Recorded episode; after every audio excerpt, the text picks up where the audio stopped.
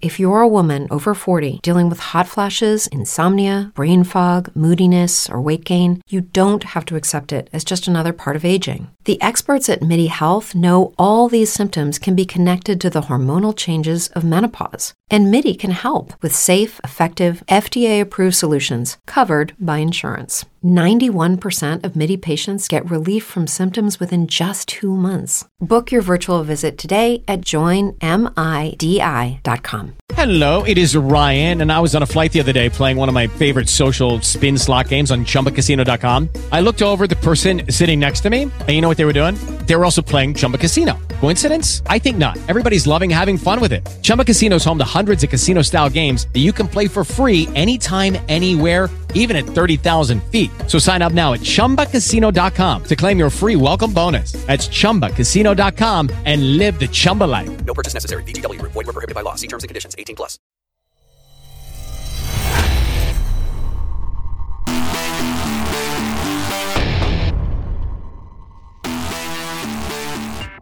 We are starting soon. It was a beautiful way, a beautiful interlude, a beautiful trip to Oslo, Norway, to Fargo, North Dakota, to Tokyo. And today, here on Short Time in the Speakeasy, we've got the man, the myth, the legend, the Shutterbug wannabe sommelier himself, Tony Rotundo. Tony, we've spent a lot of time together over the last couple months. We've had three masterful trips, three great events of wrestling. And today, we're going to sit here and talk about it uh, without any wine, without any beverages, although it is just past uh, one o'clock here in the central time zone. So it, it, it's very possible I could go into the speakeasy fridge and get something out of here. All right. You're, you're welcome too. Well, I should. It's my it's it's my bar, but uh, you know, it's funny. I, I go back and look at uh, when last time you were on the show. Granted, we've been around each other for you know every event. It's it's pretty much it's like okay, where are we going to find wine? Where are we going to find some craft beer? Where are we going to talk wrestling? Where are you going to process photos? What has Wi-Fi? Yeah, but we've we've got it's been a year since International Podcast Day since you were last sitting in this chair in this situation. So welcome back to the Speakeasy and and, and welcome back to Short Time. Well, thank you very much. Thanks for having So, me. It is uh, it, it is one thing that's it's quite remarkable is the amount of flyer miles we've put in over the last uh, last couple months. For me, for Fargo though, I can drive. It's six turns from my house. But uh, let's just first of all start about. Uh, you know the last couple months. What's it been like coming off of COVID? How how how you're getting back to, to shooting photography and and wrestling and getting back into the grind of things? What's it been like for you? Yeah, it, well, it has been a grind. I mean, um, three major events that happen pretty close to each other. Uh, it's been a lot of work, but it's been an honor and uh, and fun. Um, it was my first Fargo ever, which is hard for even me to believe. I'm not exactly sure how I never made it happen before, but I probably won't miss another one. Uh, but that was um, that was shocking in terms of the amount of work uh, and just the grind of that.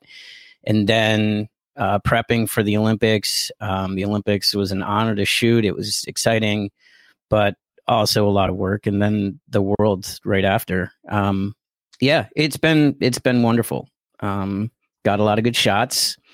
Uh, you know the the the folks I root for uh, have done pretty well in all three of those events. Um, so yeah, I've been I've been enjoying it, but it's been a lot of hard work. Yeah, Fargo, this is something that's been, it's been part of my calendar for, for almost, I think we're at 22, 23 years. Even the year we didn't go, I was still there. Uh, granted, my nephew got married in Fargo, so technically I was outside of the dome and the turf. I've made that uh, pretty much abundantly clear on social. But the first Fargo, this was not a thing um, that you competed in. Yet you did have a cadet silver back in the day. Uh, I believe it was what Missoula, Montana.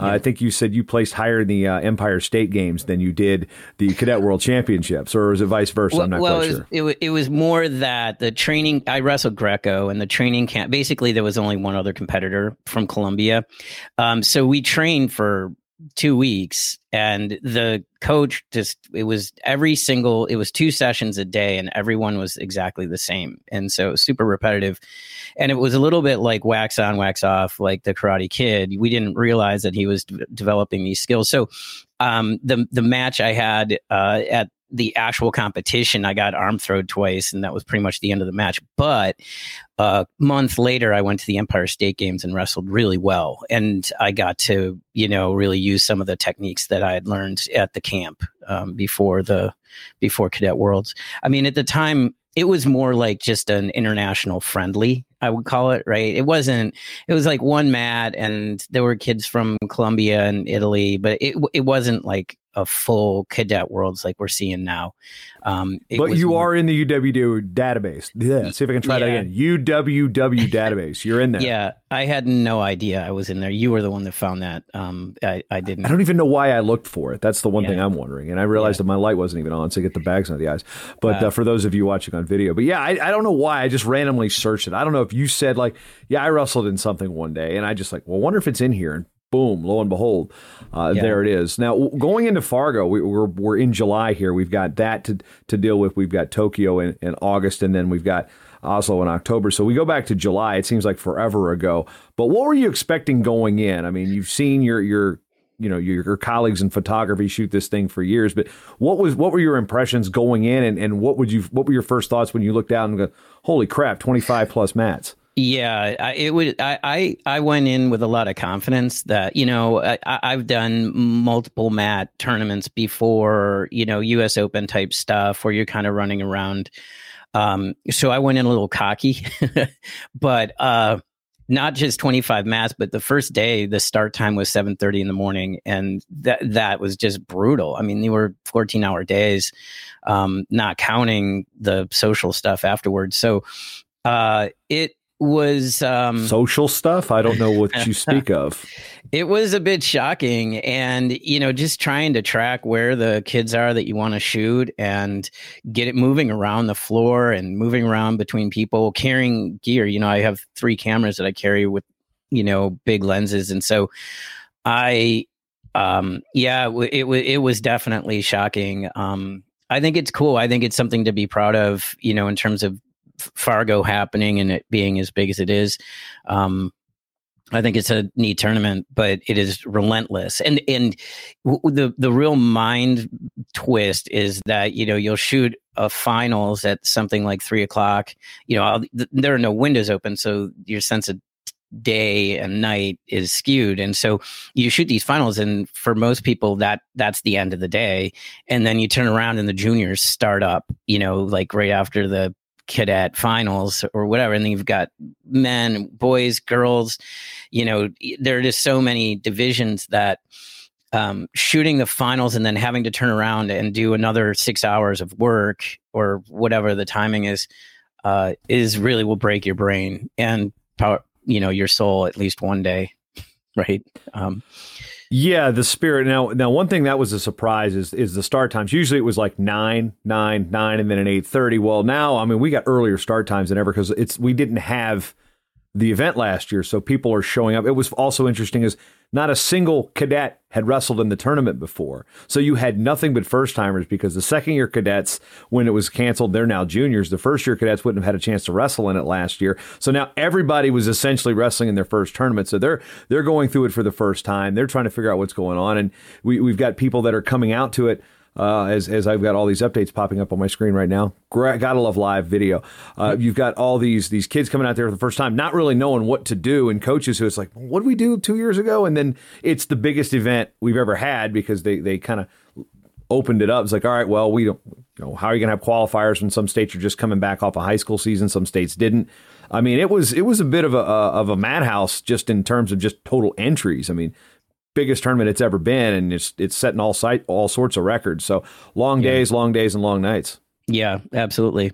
Um, a lot of work took me a long time to get through. And normally, like if, if without that many mats, I kind of know who the kids are. I can figure it out. And with that many mats and that many kids, um, going through and processing and captioning correctly was a lot of work. You know, and I'll I'll shoot the match number um, just to remind me, but then having to go up and look that up, you know, and then sometimes I'll accidentally shoot a Kanzi match, which I don't normally shoot. I mean, it will if it's a kid that I like or whatever, but um, it was it was a lot of work to caption um, as, as many matches as, as many kids as I could, right? So that you can then go to my website and uh, search by your name and uh, if I've photographed you and I've captioned correctly, uh, your name would come up as you could actually do right now. Jason Bryant is in the in the database there. Yeah, we'll look that up. So, I mean, you've got them filed by day. I mean, you've got what I like about when you know getting off to- topic a little bit about uh, what you do with events is you get the arena shots and things of that nature. So we look at, at, at just the full scale of what this actually looks like, which we can go full screen on it. Yeah. And I mean, just the monstrosity that is the Fargo Dome. I mean, we're over in Oslo. Uh, talking about uh, you know American wrestling, and they're like, oh, you know, we've got four mats out there, and then we show them something like Madison Square Garden at the NCAA championships, or then we show them this thing, and they're just like their jaws drop. It, it, it's crazy to think about that. Just this type of event gets run every year, um, yeah. and from from a media perspective, I mean, when you attack something like this to shoot it, uh, you say you say you carry three cameras around, but I mean, how much did your plan actually have to change once you got on the floor and be like, this ain't gonna work?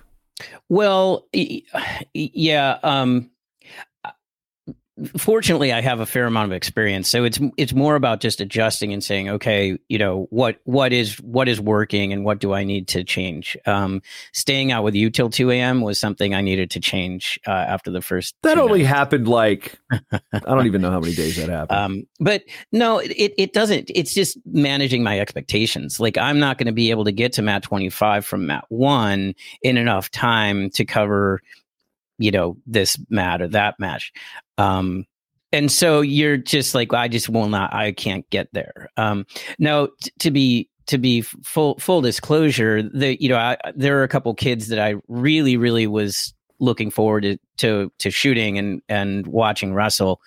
Um, the two kids that I mentor, um, Jude Swisher and Sam Herring, uh, who are of Home Mat Advantage, their own podcast.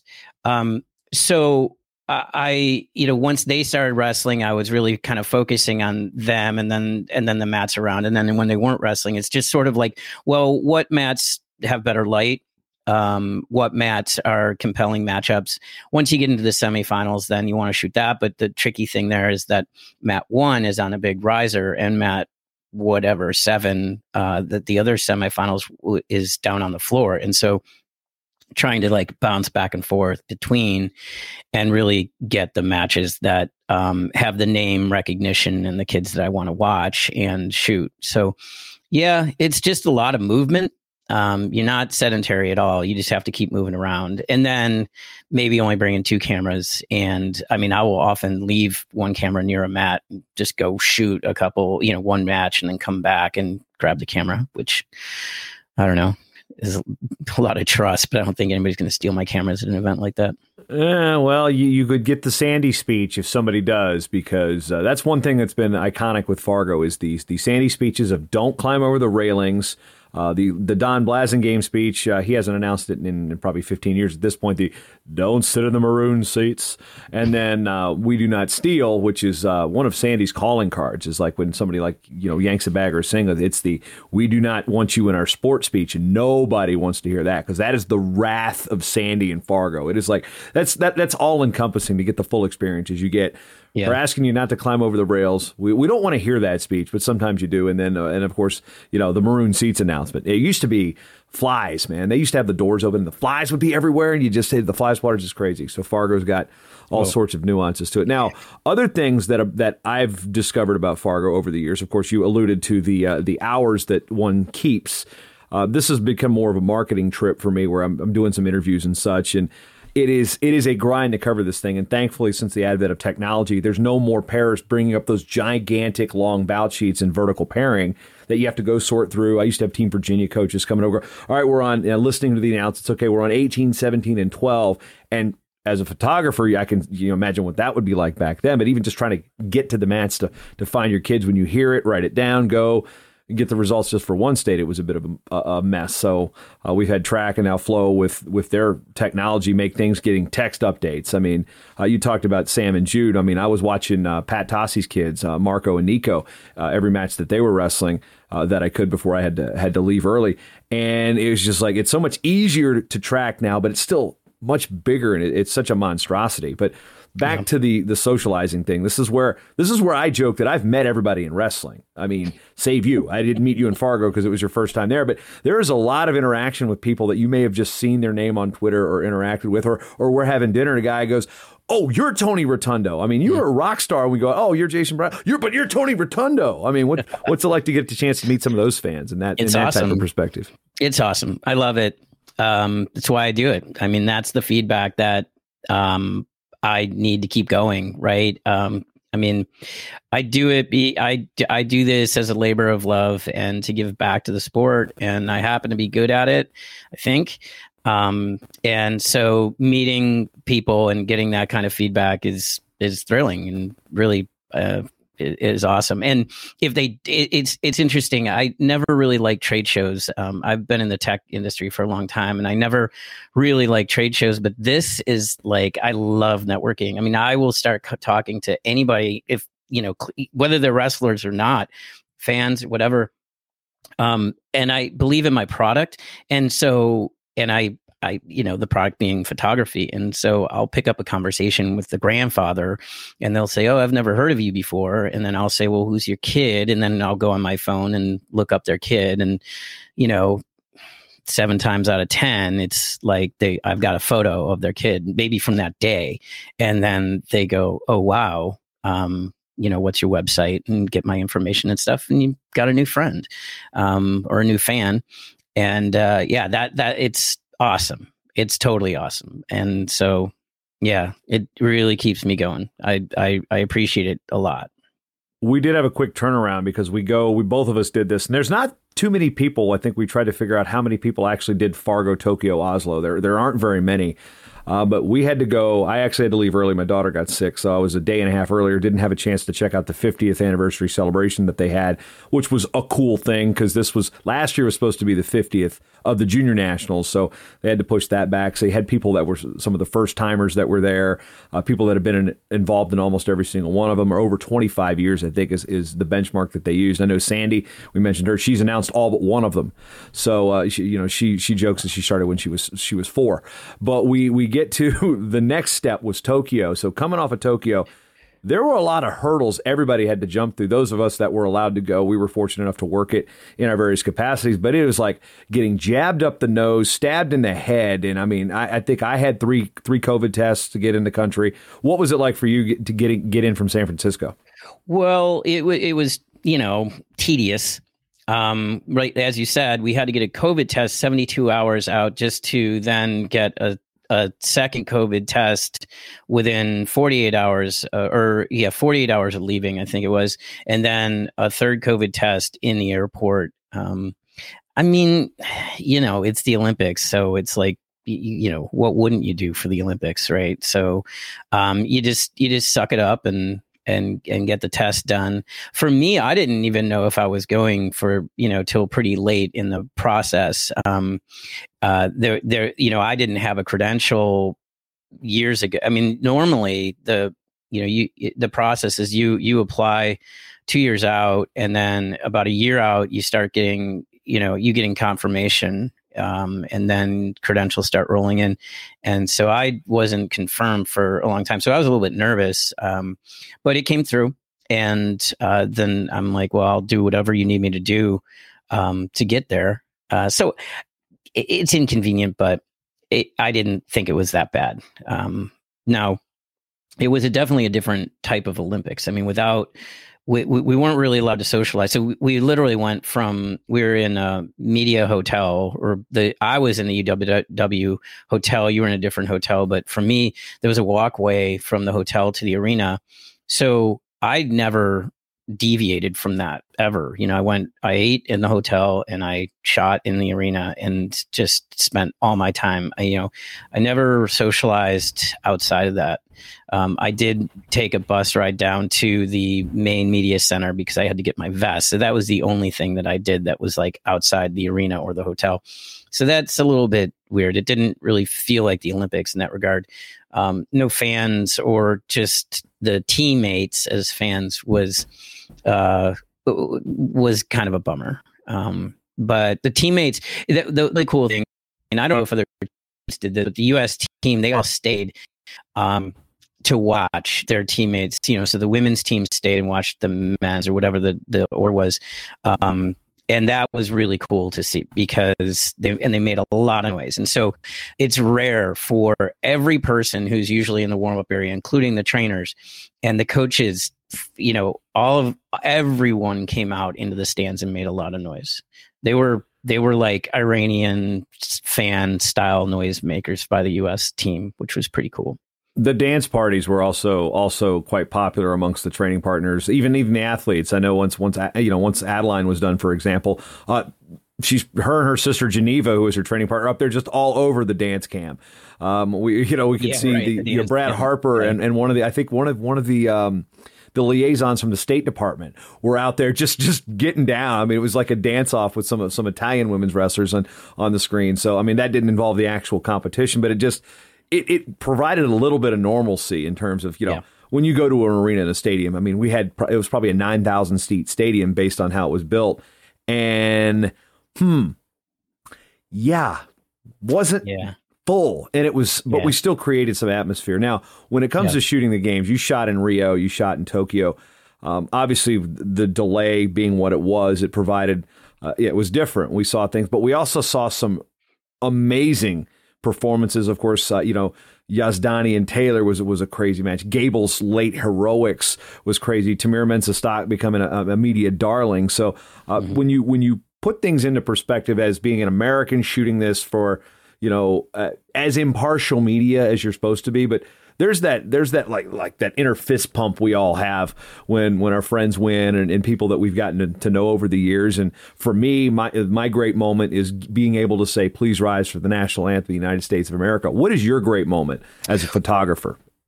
Well, c- capturing it and then being able to present the photos to the athletes. But um, interestingly, starting at the Olympics, and I don't know how long this will carry for, but um, because there weren't fans, the athletes would walk around to this thing. They were it was it was a video link, and so some parents or fans could um, could join the the video call, so like a Zoom call, and they had a big TV, and the athletes would go over and you know be able to see their family and wave to them and stuff. But the the athletes would then, you know, they they hug their coaches, then they might wave to their family, and then I'm standing there and giving them a big hug, and that became really important and special to me. And then I, that happened a couple times at the Worlds as well. In fact, Adeline. Um, Adeline came off the mat. And, you know, I'm never, I don't want to throw myself at them. And, you know, if you know what I mean, like, I, but I'll, I'll stand there and I'll be like, hey, I'm really proud of you. And then kind of be like, eh, give me a big hug. And Adeline, like, hugged me for the longest time. But she's like, since my dad isn't here, I'm going to give you a longer hug. And that was just really, that was cool. Um, at the Olympics, there was this kind of like chute behind the stands, behind where you were sitting, and they would come down that chute before they got to the media or even USA Wrestling staff. Um, and that's where I was photographing it, and then I'd stop photographing, and they would walk kind of right into me, and uh, that became really really special. Tamyra was like, "Sorry, I'm sweating on you," and I'm like, "Are you kidding? This is like the best thing ever." Um, and as you said, you know, I'm I'm friends with all of these wrestlers, so that became really special. You know, and I I don't know if it will if I'll have a chance to do that again. Um, but I was certainly taking advantage of it and really enjoying that moment. Yeah, as far as I know, unlike UWW officials who uh, no longer get to officiate World and Olympic Championships when they turn 60, you've still got plenty of room to go, and uh, there's no photography retirement age. Yeah, it's true. It's true. I'm going to keep going for a while. It's just access, you know, being on the floor. Who who knows? Who knows if I'll get to the next Olympics? Who knows if I'll be on the floor for the next Worlds? I mean, um, the point being that uh, one thing I've learned, I mean, it's it's common knowledge. It's like appreciate the things that you have when you have them, right? Don't don't be like, oh well, you know, I'm I'm hugging them now, and I'll get to hug them every Worlds. That might not be the case. So, um, I really, it became very special to me um, I hope it wasn't awkward for them. I don't think it was. Um, I certainly didn't make it awkward. Um, they could have just walked past me, and I didn't really do it for anyone who wasn't in a very jovial um, state. And like, I didn't hug Dake. you know, he's not, but I did hug David because David and I have known each other for a long time. And I mean, I photographed David when he was a freshman in high school. Um, so way back in the Iron Man. Yeah, exactly. Which I'm Which, going back uh, to. understand you're going back to this year. Going back, yeah. I look may be as well. So I haven't been since like 07 or 08. It's been a while. Yeah, not 07. Oh, yeah, you were. I have a photo of you there. In 07. Yeah, I'm interviewing. I think Boris Novachkov. That's right. That's right. I am. I am rather rotund uh, in Ah. that area. I, you're rotundo. I'm rather rotund. But uh, yeah, so we we can get on to the uh, what's coming up next. But um, so we've got that the Olympics, and, and so when the processing time comes around, uh, Yeah. you've got Fargo, which had been basically right before. You go home, you grab another bag, you go to Tokyo. When you come down to, to process Fargo and the Olympics, I mean, there's obviously you're going to do the Olympic stuff first, but uh, when when do you you know how do you prioritize your shots when you have back to back events like this?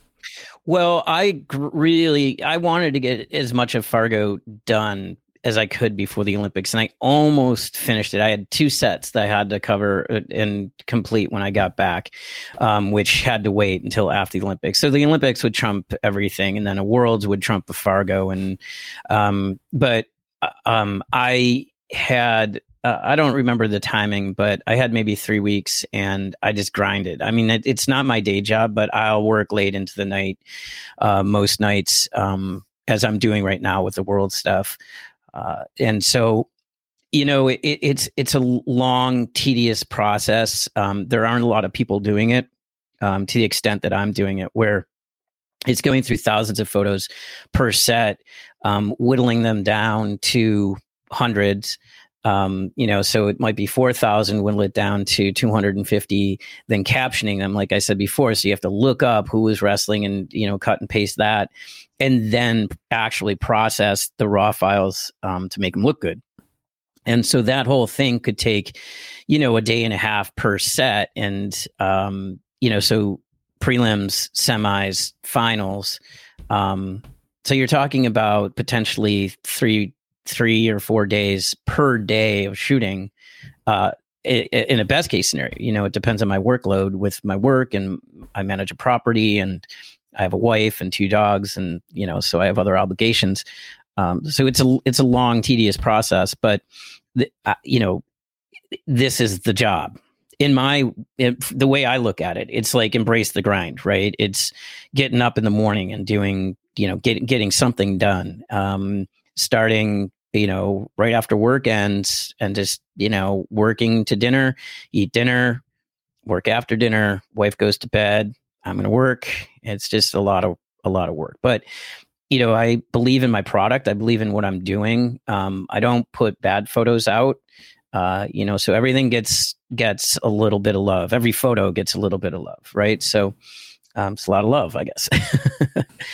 Yeah. One thing you talked about about putting out bad photos, and over the years you've gone through, and, and for those who don't know, Tony texts me pretty frequently during the week. I mean, if it's not every, it's not every day, but it's you know a couple times a week with a with a photo. Now now he's going through going and labeling the referees from Fargo and, and going back through old. Uh, old, you know, galleries to like, okay, let me redo this. So, uh, one, why do you go back through the uh, the older stuff? What do you do to that, and, and why is it important for you to label people like the referees? Yeah, well, you know, it's like labeling everyone. I label you, I label Sandy, I'd label coaches. Um, again, it's like what I'm trying. I see myself as a historian as much as um, a photographer, right? So, um, hopefully, the website stays up uh, for a very long time. Uh, which is something that I've been thinking a lot about how to how to how to keep a website going in, for 50 years. Yeah, how do you future proof something that you don't really know? Like, I mean, I, I even looking back at like my, I first started the website in 1997. I mean, the, Yeah. the technology there is still there, but it's not there. Yeah, um, but I'm I'm going back for for two reasons. You know, the first five years that I shot, I didn't have my own website. I was shooting with John Sachs, and it, they would go up on his website, and they were like tiny images, and the l- labeling and captioning was just text in an HTML document, so not even tethered to the photo itself. So there's a lot of old content that's not that is not a, now, and and then in um, I don't know four years ago, I moved everything over to SmugMug, and so you have the stuff that was on John's site, you have stuff that was on my old site that nobody goes to, and now SmugMug. So I'm trying to move as much as I can over to SmugMug, and so I'm going back and shooting, say like old NCAA tournaments. So now all NCAA tournaments are captioned correctly and on my SmugMug site. Um, and invariably, when I go into those old files to caption them correctly, um, I'll be like, well, this photo could get touched up a little bit, and then wind up reprocessing all of the NCAA tournament from like 2009. Um, and th- that was what I did during COVID my wife thought I was insane because she's like, How could you still have so much work? And I'm like, Well, first of all, it's a finite amount, so it can't go on forever.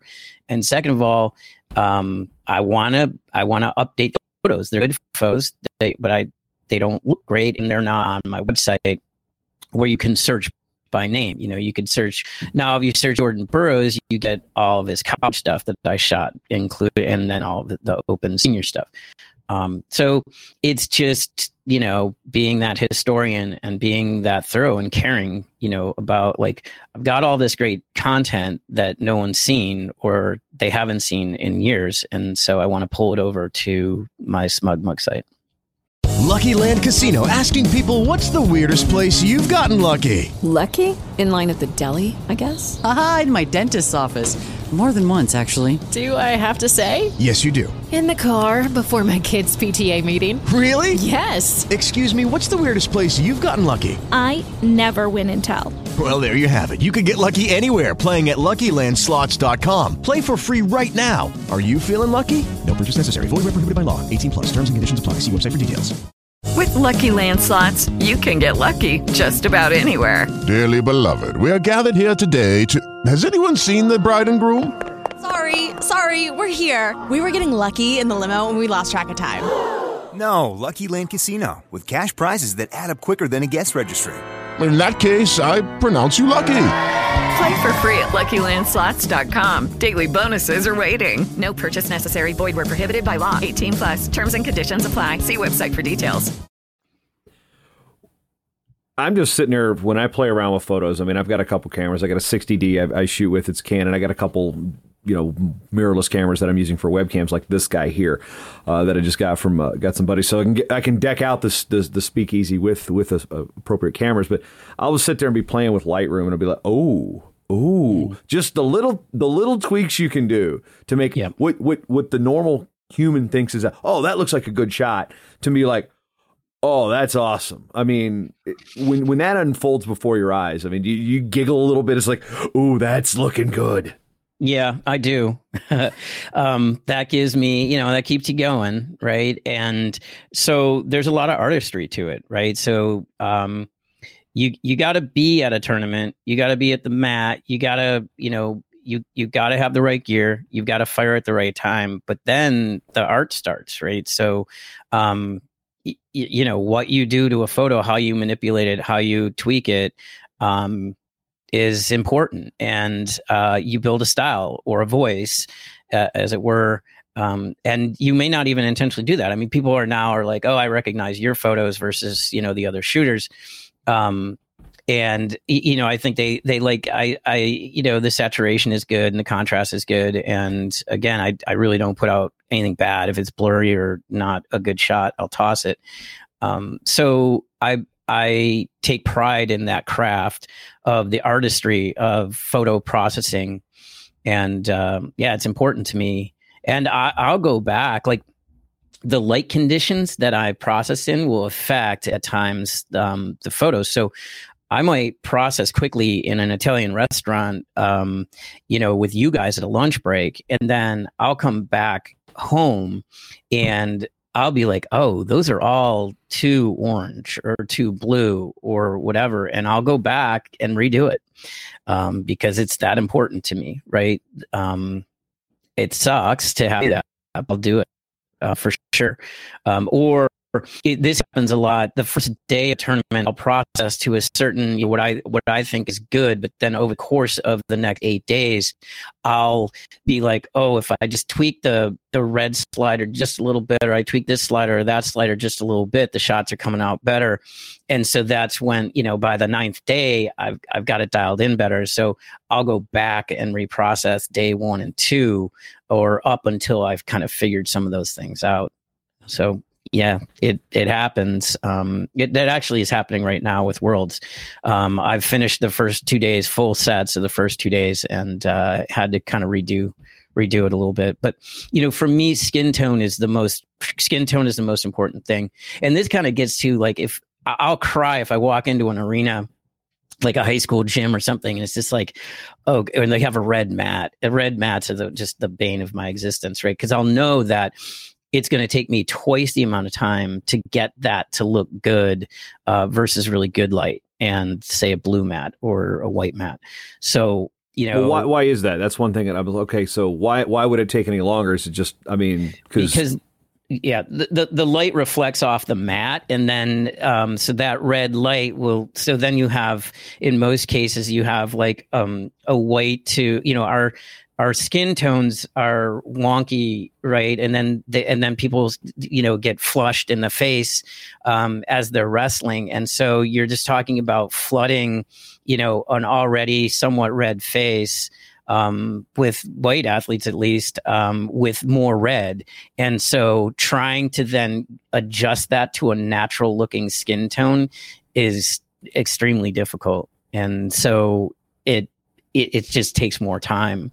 Um, if it's a particularly good photo, I'll even go in and do some touch ups like on their face to lighten it and then and get get the color correct. But um, yeah, it's a lot of work and it yeah, like Stanford, their uh, their dual meets are in this old gym that has orange wooden bleachers everywhere and then red brick and then they'll wrestle on a red or black mat and it's just like oh gosh this is just painful to go through and you know have to really work hard at least a dual meet you know which is a set of 250 shots but it'll take me a while to get them right yeah, so we've got UWW mats are, are dark blue, purplish hue, if you will, with with the uh, the orange zone.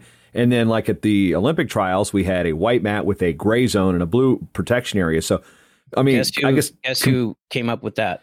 You did. That's why. That, that's where I'm getting to. Is why is the white the best shot? Why is that mat at the Olympic trials better than say the the darker mat, which looks good on television? Yeah, well, technically, I think gray might be the absolute best color, like a light gray.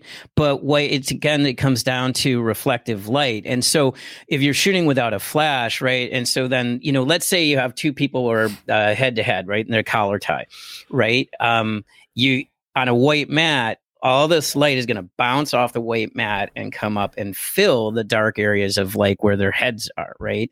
Um, the darker mat you have, the less fill light you're going to get that's reflected off of the mat itself. So that's why I was suggesting to uh, USA Wrestling. I mean, this is th- this is a big deal for me that they called and said, "Hey, we're designing the Olympic mats and we'd or the Olympic trial mats, and we'd like to get your opinion on what you think." And my thing was like anything but red.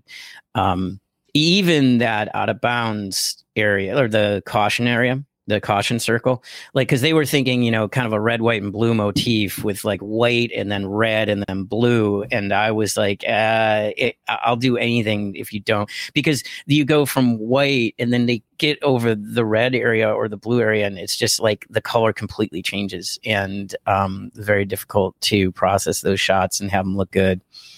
Um, yeah all right, switching you, gears, we, we were talking about the mats there. The mats we had in Oslo were the traditional UWW kind of purplish orange, but Oslo, I mean, we actually got to interact. We weren't, you, you know, in, in Tokyo, you were in the APA. I was at a, a, hotel. It wasn't, I mean, I could see your hotel from mine out the window. It was weird. It's like, because we were joking that me, you, and Taylor Miller were all like we were all in close proximity to each other, but we couldn't see each other. The only time I saw anybody was the very, very last night before I left. Is mm-hmm. is the the Team USA social, and they were actually not even in the village; they were in the hotel, like literally, you know, twenty meters uh, away from me. And it's like mm-hmm. I had mm-hmm. to, I got to walk two hundred meters, uh, and actually I was supposed to take a car two kilometers around the block until somebody else needed the car, and then they said, "Okay, you can walk." So I'm walking outside. I got tested probably six, seven times there. But we get to Oslo. A week before we get there, uh, first of all, we have to go through some some hurdles to get through. Although they only need an antigen test to get in. Uh, although certain America, you know, we had to have be on a list to get in. That was the biggest thing is trying to fight through the Delta Gate agent. In my case, to oh no, we're on a list for this event. We can get there. We're allowed to be here because they didn't allow Americans in for tourism purposes. It had to be a specific reason. And we get there, and a week before we get there, they just I mean, I don't want to get into a mask situation debate here, but it was weird to go there. All the masks are gone. I mean, we were the only ones wearing masks. We're, we're basically us. Uh, yeah. You know, it was just like really strange. Like, wow, it's like nothing ever changed here. And that first Saturday night we were there, the place was a madhouse. Yeah, it was. People, it was like New Year's every weekend. Um, they were really excited. To, I mean, they they did a lot of they it was hard work, right? They sacrificed and um, got their numbers to a point where uh, they felt comfortable, um, you know, with no mask mandate. And we happened to arrive about a week after that. So, yeah. I, yeah, it was it was strange. I mean, we were still masking up uh, in, in, in the tight proximities and places, and then there were yeah. when there were we had some space and we were just around us. Just full disclosure, people, uh, you know, it's it's one of those things. Like we're well, still like, woo we were getting tested daily. So, yeah. you know, there was that. And granted, those tests aren't 100%, but they're pretty accurate. And so, um, you know, it's not like being on a strip or anything. Right. No. right. well, being around each other, we were it, relatively safe. Um, yeah. So, so because we were being tested so much it was like a, a, real event. So Brian Hazard, I get to bring him over with me at the uh, started in Nur Sultan because when there's a nine day event, even as as somebody who talks a lot, as because people know I talk a lot. Uh, if you've watched any of these shows or listened to any of my shows for for years, you know I talk a lot. I get paid to talk. Well, when you're paid to talk for nine days, the voice doesn't always hold up. So in Budapest, it was like by the, by day four, I was like, now Russ, I was just trying to save something for the end. Uh, and oddly enough, there was Greco at the end because the Hungarians love the Greco just like the Norwegians do. And so it had basically a three man group of us, me and Hazard, uh, announcing he actually got uh, called into duty to do the broadcast for freestyle, which he was going to do. And then I think Alina Fakin got sick. Yes, I can say that on the radio. And then uh, Mark Madsen was supposed to also do Greco. And so Hazard got thrown into emergency duty as a color commentator with Sean Kenny, who ended up being part of our little little crew there that we got to, we walked around. I mean, some days we Tony, why did why did we walk to the venue? It's a 50 minute walk. Oh wait, it was delightful. It was awesome because Oslo is beautiful, and it wasn't raining that day. And but it rained uh, every day. It it, it's like Central Florida, but the entire time. Yeah, um, and to get some exercise um, because exercise is good. I think I had a fifteen thousand step day one day. The day we walked. Well, the day I walked, I walked back once and two there once. One day I was, I was like, you know what? I don't need to be there. I didn't have to work the morning session as much, so I got in a cab, and then there's Tony just whew, power walking up. you look like fast. a mall walker with the headphones on, like ready to go, going up yeah, that man. hill, that last stretch there. But Oslo, it was um, it was cool. I mean, a lot of fish. Um, I thought I thought UWW did a great job. I thought the Norwegian Federation did an amazing job mm-hmm. in hosting us. They had a guy named Hans who was kind of like a, an MC down on the floor, like we had in Paris. We also had them in Budapest. But I thought the Norwegians did a great job at putting it on. And, and UWW has gotten this to the point where they're really got a team together. They've got the the production team. They've got, of course, the announcing team. They've got the media team, uh, which we had a great dinner. We'll talk about that in a minute. But it, it's it's like they have got this down to a science, and it's like you're it's going to be pretty much the same every time out, which is refreshing, having gone through what was Tashkent in 2014. Yeah, um, I think that 2013, you know, it, this is a product of 2013 and mm-hmm. almost uh, being uh, eliminated from the Olympics as a sport. Um, I think they did some soul searching and were like, "Hey, we need we need a better product. We need to learn how to produce the product, and uh, we need media teams, we need announcing teams, we need all of this stuff." And they built out the infrastructure to do it, and now they have playbooks, and um, they execute those playbooks. Um, there, you know, I'm sure there are areas and room for improvement, um, areas that I'm not involved in. Um, you know, so uh, but I, I think that they've come a real long way, and I think the product is is pretty dang good at this point, for sure.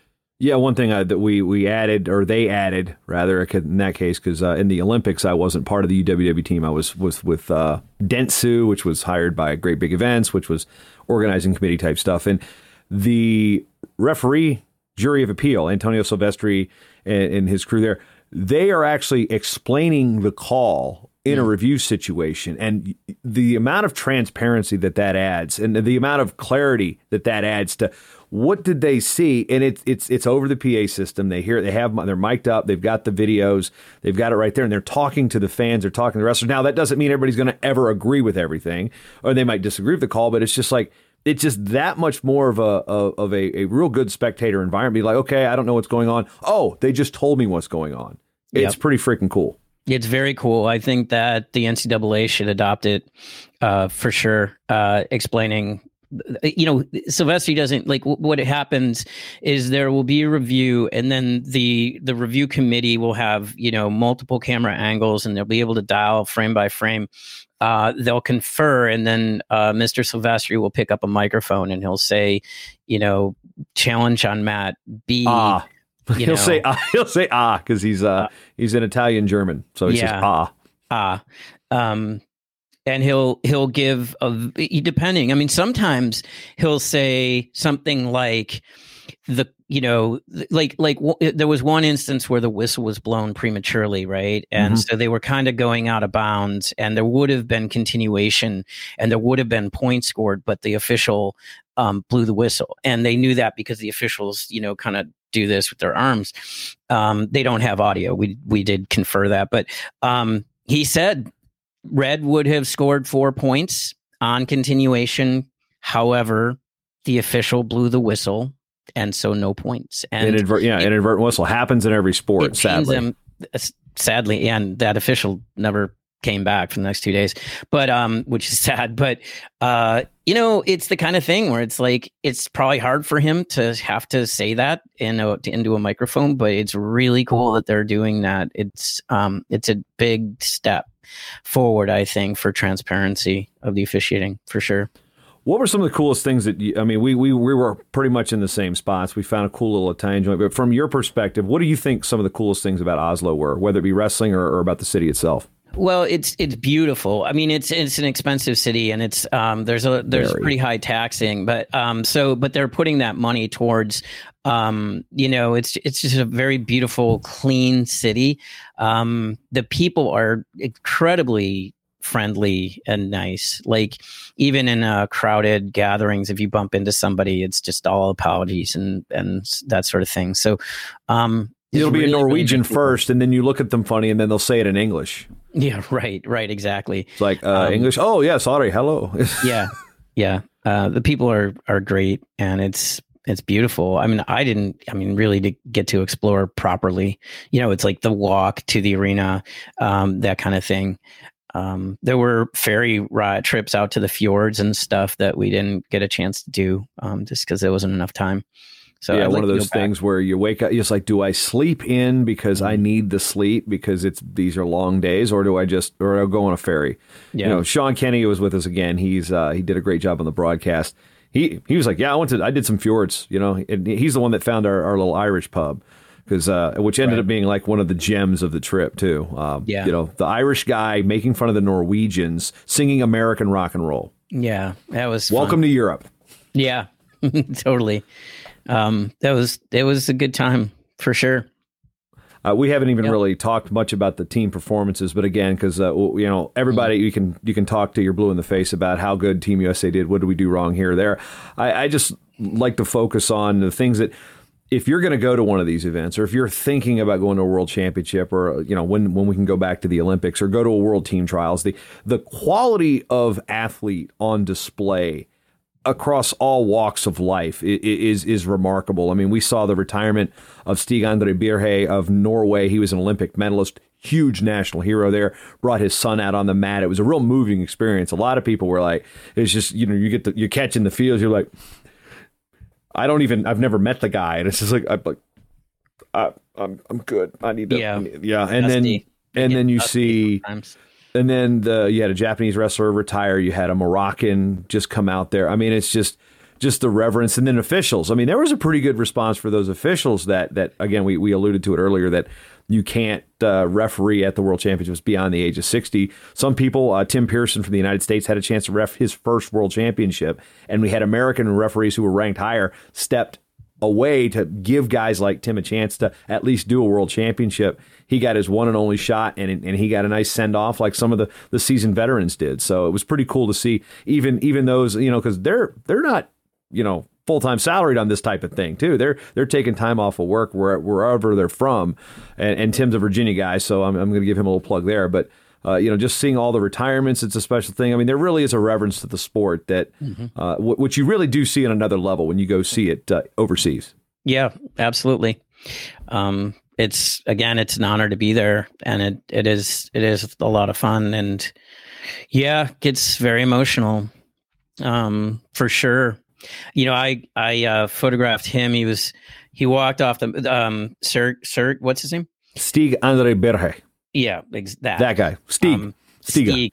Uh, the Norwegian the dude his, who retired. How about that? Right. They came off the mat with his son and is walking along the mats, and you know I'm f- shooting it, and he's crying. And the cool thing is, I mentioned this to you or someone that the son was, uh, you know, he was probably three, um, and uh, he didn't realize what was going on, I don't think. And here's you have one generation, the father who's retiring, who's crying, and you have this kid who's just sucking his thumb and watching his dad and you know doesn't realize like he will probably wrestle maybe not but it's like his whole life ahead of him and then the father who's retiring from the sport that he loves that he's done his whole life I thought that was really touching. Yeah, it's neat. It, it was, was, There were there were a lot of emotions running this, particularly because of COVID and everything. Like, um, yeah, you know, people getting back to the sport they love. Yeah, and this guy had an opportunity to retire. I mean, he's Steve from from Oslo. I mean, he's mm-hmm. retiring in his hometown, not many wrestlers will have that opportunity ever in the world. Now, yeah, for sure. We, we move forward. We're going in uh, college seasons. Practices mm-hmm. started. Granted, the California community colleges have been wrestling for a couple of weeks now. Uh, obviously, often the, the forgotten college system, but uh, you've had a chance to shoot some of those those guys out there over the years, and then we have practice starting with all of our, our four year, and then our, our NJCAA teams are starting up. I mean, uh, as we get back to normalcy to a point, we're still probably going to have you know guys have to miss matches because of, of positives and such like that. But we, we look at the college wrestling season as as it's as it's upcoming. I, I did a little video the other day of the the 13 weekends as of now that I know that I'm going to be on the road, which means we've got work, we've got wrestling, we've got busyness, we got stuff to talk about. So, what are you yeah. most looking forward to to getting back for the for the college and high school season? Um, Stanford. Yes, because, absolutely. Uh, you know I, am super excited about that program. Uh, i i live in san francisco and so stanford is 40 minutes away from me so it's my my school my d1 school. Um, and so i was weeping when uh, when the program was going to be dropped and then as rejoiceful as you could be um, when it was reinstated. Uh, so i'm really looking forward to seeing what rob and vincenzo um, and enoch do there. Um, and um, kind of you know they're I mean, there are a number of people who photograph them, but um, yeah, it's my my D1 school for sure. Um, CKLV tournaments, just getting back to college tournaments. Um, so I'll be in Vegas shooting that. Hopefully, Yianni, you know, goes. Hopefully, Gable goes. Who knows if Gable's going to wrestle there? Um, he might be a second semester. He might be taking some time off. I'm not, I'm not sure what his plan is um, in terms of the first semester. But uh, yeah, um, school tournaments, Doc B, Ironman would be great. Um, but I guess overall, just just getting back into it, right after after having it um, be delayed for oh, you know, a year, at least a year, right? It's, I guess it's, it was one full year for high school, really. So yeah, a lot of um, seeing the kids, seeing seeing the coaches, you know, these are all friends of mine. So just kind of getting back into the into the grind of it, um, getting some good shots. Um, it, it is interesting, you know. I I'm I'm pushed to work incredibly hard shooting for UWW, and I I embrace that. It's part. It's the job. Um, but I was just I was thinking about this this morning that like when I shoot on my own for my own thing, so like CKLV, um, it's like if you're pushed that hard, then you go do. It's it's kind of like running with a weighted belt or a weighted backpack or whatever, you know, and then you go run without that. You're like, this is this is a lot easier. So having to grind that hard shooting at worlds and then doing a two day at uh, cklv or or something or high school tournament is like oh this is nice. This is this is nice. Like this i could i could do this you know every weekend. Um and well, getting carry three or four of these you know? Yeah exactly exactly. Um or like fargo like i don't have to run you know i don't have to run across the fargo dome you know 400 times in a day carrying gear. Um so yeah, I'm looking forward to to some of those and getting some great shots and getting them out quick. Um, and yeah, just just doing what I do. Wrapping things up, we'll go back to Fargo just a little bit. Um, speaking of the photographies, uh, the photography world, we lost one of uh, one of our media friends, uh, photographer Wyatt Schultz, uh, passed away, I believe, um, August 21st, if I'm not mistaken. And he was last time a lot of us saw him was in Fargo. Mm-hmm. Uh, for years in Fargo, obviously, well, your first Fargo, you didn't get to experience the entire entirety of why it's Easy Cheese and his Oreos, and you know he, he he would bring pallets of this stuff. I mean, he, he drove a truck, so he had a lot of lot of weird Oreos and, and, and snack foods that he would always bring. Like JB, got you some Oreos and a big old smile. Like, where did you get these mint candy cane? Uh, you know, it's just oh. he was always uh, you know, he'd always have the predicament pens. He'd be out there shooting. Uh, I, I remember spending a, a, New Year's Eve with his his wife at the Clash, but Fargo's really where I got to know Wyatt over the years, and then mm-hmm. uh, we've we've seen him at, at wrestling events. A guy that's again like you. He it wasn't his first primary way of, of doing things. You, know, there's a job that finances the whole wrestling hobby, and uh, Wyatt was a, was a, was a character and cared a lot about the sport. So, uh, well, what, what are we going to miss about Wyatt from your perspective? Yeah, um, well, he had a great sense of humor, and um, I never got to experience the snacks. Um, he didn't bring those to every tournament. Uh, I think it was probably just Fargo. And I, I spent really, nine days in Fargo. You're going to need something other than Buffalo Wild Wings. So he yeah, supplied that. Yes. That's true. Yeah. Um, just the camaraderie and you know we we as photographers you don't you don't get to spend as much time together. And then you know you might be seated or standing in a different area. So um, we didn't spend a lot of time uh, together but um, i appreciated the time that i did get with him um, he's a good dude and he was passionate about it he loved the sport and that came through um, just getting to events and pho- photography, uh, his photography and stuff. I mean, he loved it, and you could see that in his work. That'll wrap up this particular episode of Short Time. We're going to tell you to check out the site right here. If I can do the little graphics, I'm still working on the whole, like, you know, we oh, finally got the video situated here. WrestlersAreWarriors.com. You can go right there. Uh, we had it up on the screen earlier. You go search yourself, search your kids, search your grandkids, search your ref- if you're a referee. Yeah, uh, you want to see where you're at. You're down there making the swipes, whether it be uh, yeah. on, on the folk style or doing the two on the freestyle.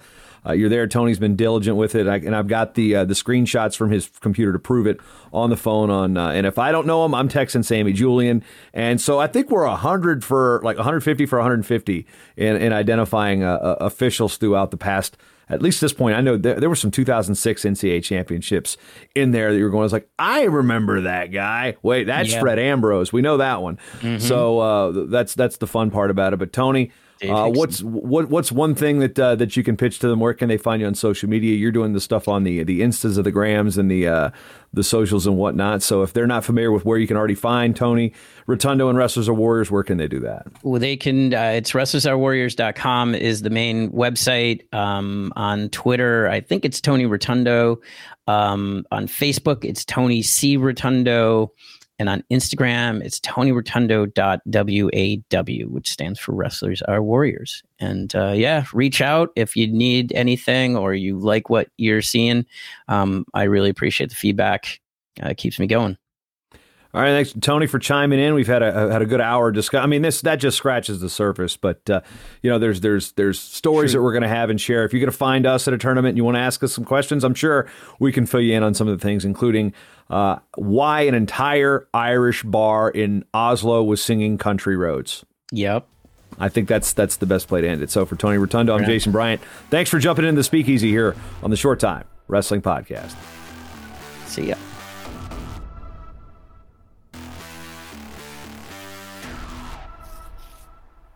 The Short Time Wrestling Podcast is proudly outfitted by Compound Sportswear. Shirts, singlets, custom gear orders, everything you need. Call up Cliff and the crew at cmpteamwear.com. Hey, you know what? Did you like the show? You want to hit that subscribe button? MatTalkOnline.com slash listen. Various different ways to subscribe to this show on your favorite podcatcher of choice. And if you're already subscribed and you're already listening, you love the show and you want to support this show and this network, MatTalkOnline.com slash join the team. Become a team member today.